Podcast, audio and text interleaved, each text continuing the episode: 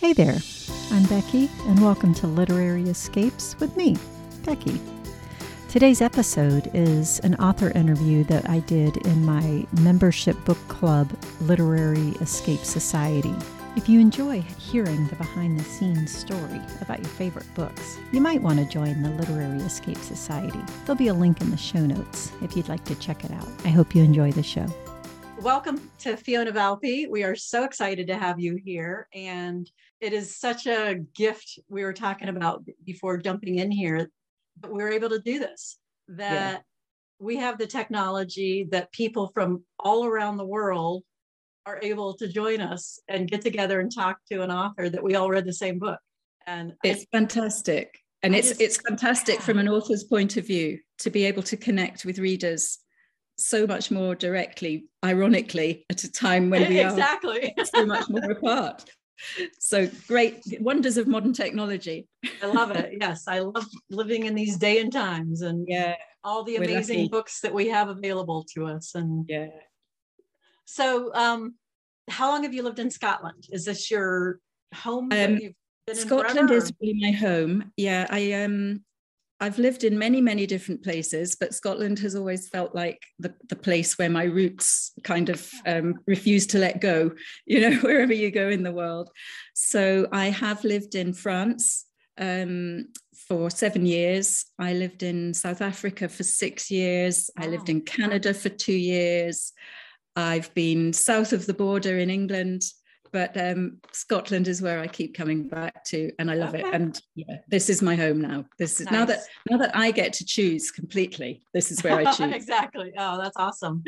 Yeah. That's a, that's awesome. I love that. It's funny where we wind up, isn't it? I, yeah. And, and I like the sense of home, and um, it's so important, isn't it? Yeah. Wherever, you know, wherever you go, wherever you are in the world, I think we all know that sense of home when we have it, but I think we also all know that that sense of home when it's missing.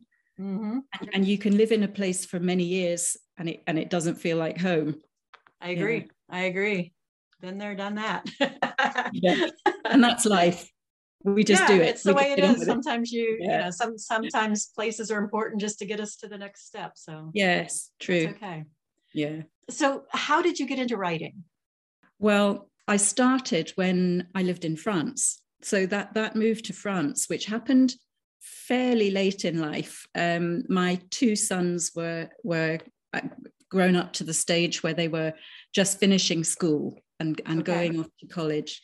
And um, my then husband and I, because we've since got divorced, life okay. happens, um, we decided that we would sell up in Scotland, where we were living at the time, and and go have this adventure. You know, it was the time that we could do it. We could move to France and yeah. we could do up a crazy falling down old farmhouse and and um, try new things. We tried working in the wine industry, and I became a yoga teacher because I'd always loved doing yoga. So it was a it was a really um, creative opportunity, I guess, for about for really for the first time in my life. You know, I'd always I'd always worked full time in an office job. I'd been busy bringing up my two boys.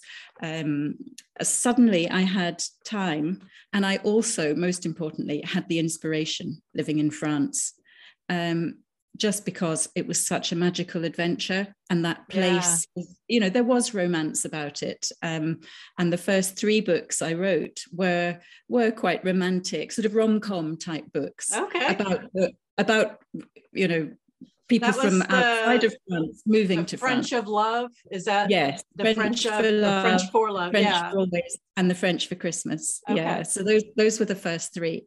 And um, that's what got me started. And to my absolute amazement, somebody wanted to publish them. And Yay. then to my even more amazement, people wanted to read them. And that was just, you know, blew me away. Um, but while I was living there in France, I the, the house that we had was in an area that had been right on the demarcation line between the occupied and unoccupied part of the country during World War Two. Oh, wow. And um, and this is the big irony of this. I, I'm now, quite often I'm, um, you know, my, I'm introduced as a writer of historical fiction. when I was at school, I didn't pass a history test ever, ever. History was not my subject. Oh, um, the irony, right? Yeah, I know. So I just, I just hope my history teachers have read some of my books since. Life has a funny way of laughing at us. Absolutely. Um, but I think it was really having it brought to life for me by, by being in that part of France where, even though it's seventy, eighty years ago now, it's still just underneath the surface. Yeah. What being in a divided country and an occupied country did to communities and to even to the generations today, right, um, is still really relevant and really there, just these little that's, undercurrents. That's something that we don't particularly have yeah. in our country. Because same, while, same in Britain. Yeah, there's yeah. a lot of people that maybe have fought in the war. Yeah. And, and I think that, you know, our country had, you know, where you had to cut back on things, you did, you know, there was rationing yeah. and things like that. But, you know, there was no line down the middle of our country where no, this one was no. occupied and this one wasn't. Yeah. And so or, or, and being occupied by an enemy invader who, so that yeah. you know, from one day to the next, everything changes, the rules change, yeah. the laws change, you, all the rights that you thought you had, everything that you'd, you know, voted for or worked for or contributed to, it's just like someone's taken a pen and drawn a line through it. And that has a really lasting effect on, on cultures, as well as on the individual people and the communities. Right. And so it was, as I was living in France, and, and it took time because they, people in France still don't like talking about these things. It's kept yeah. under the surface.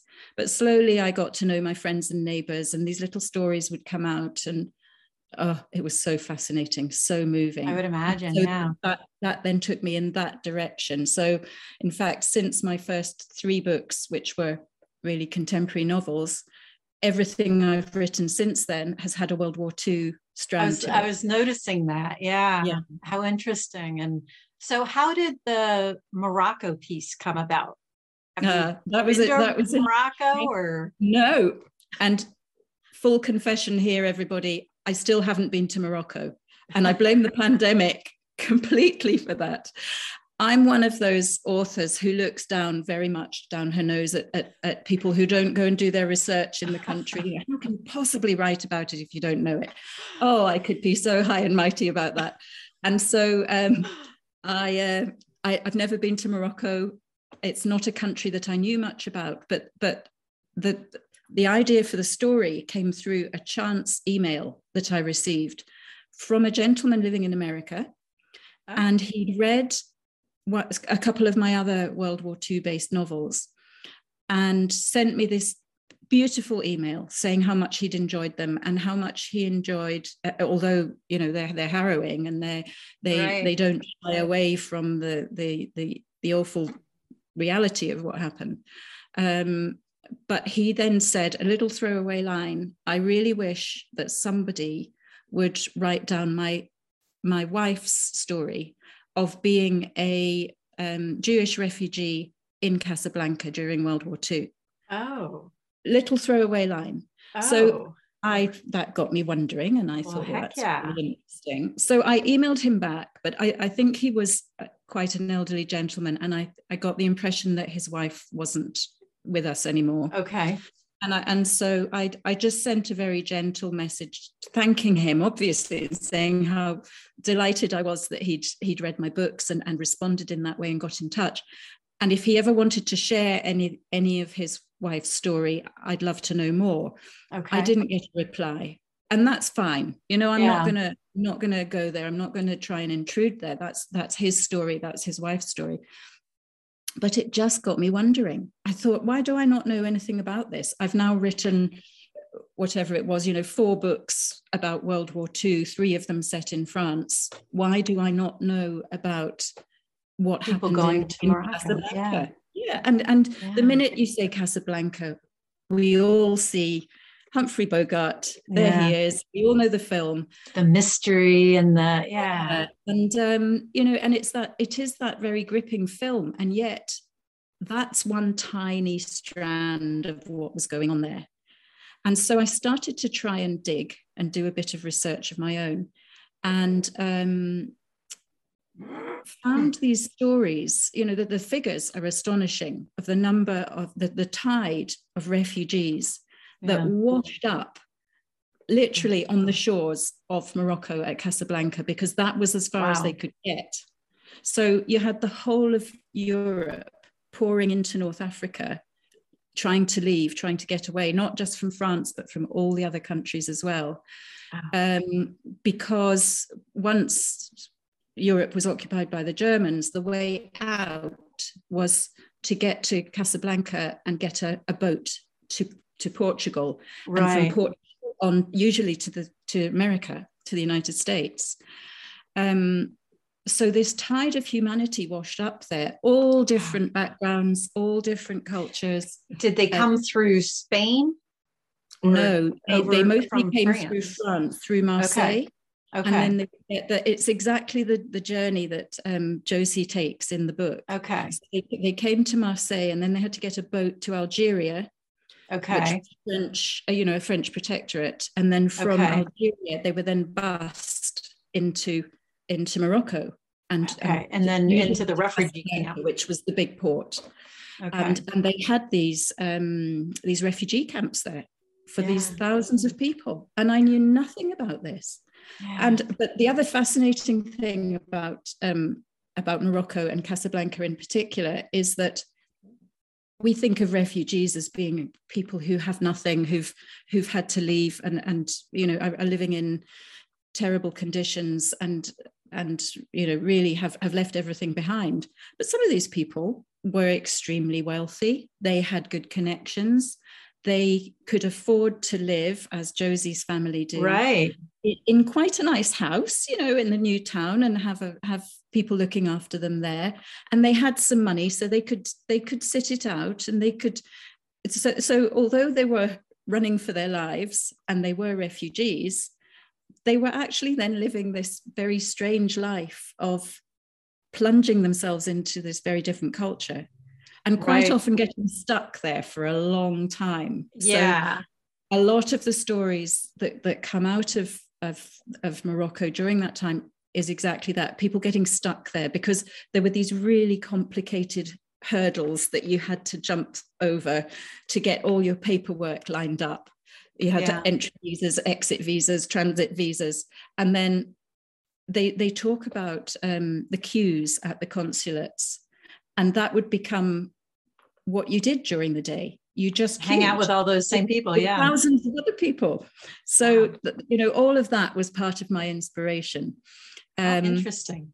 So the minute I started doing that research and I just thought, ah, this is a fantastic book. This is the book I'm going to write. I immediately booked being a, being a good author and one who looks down on people who don't go and do their research in the country.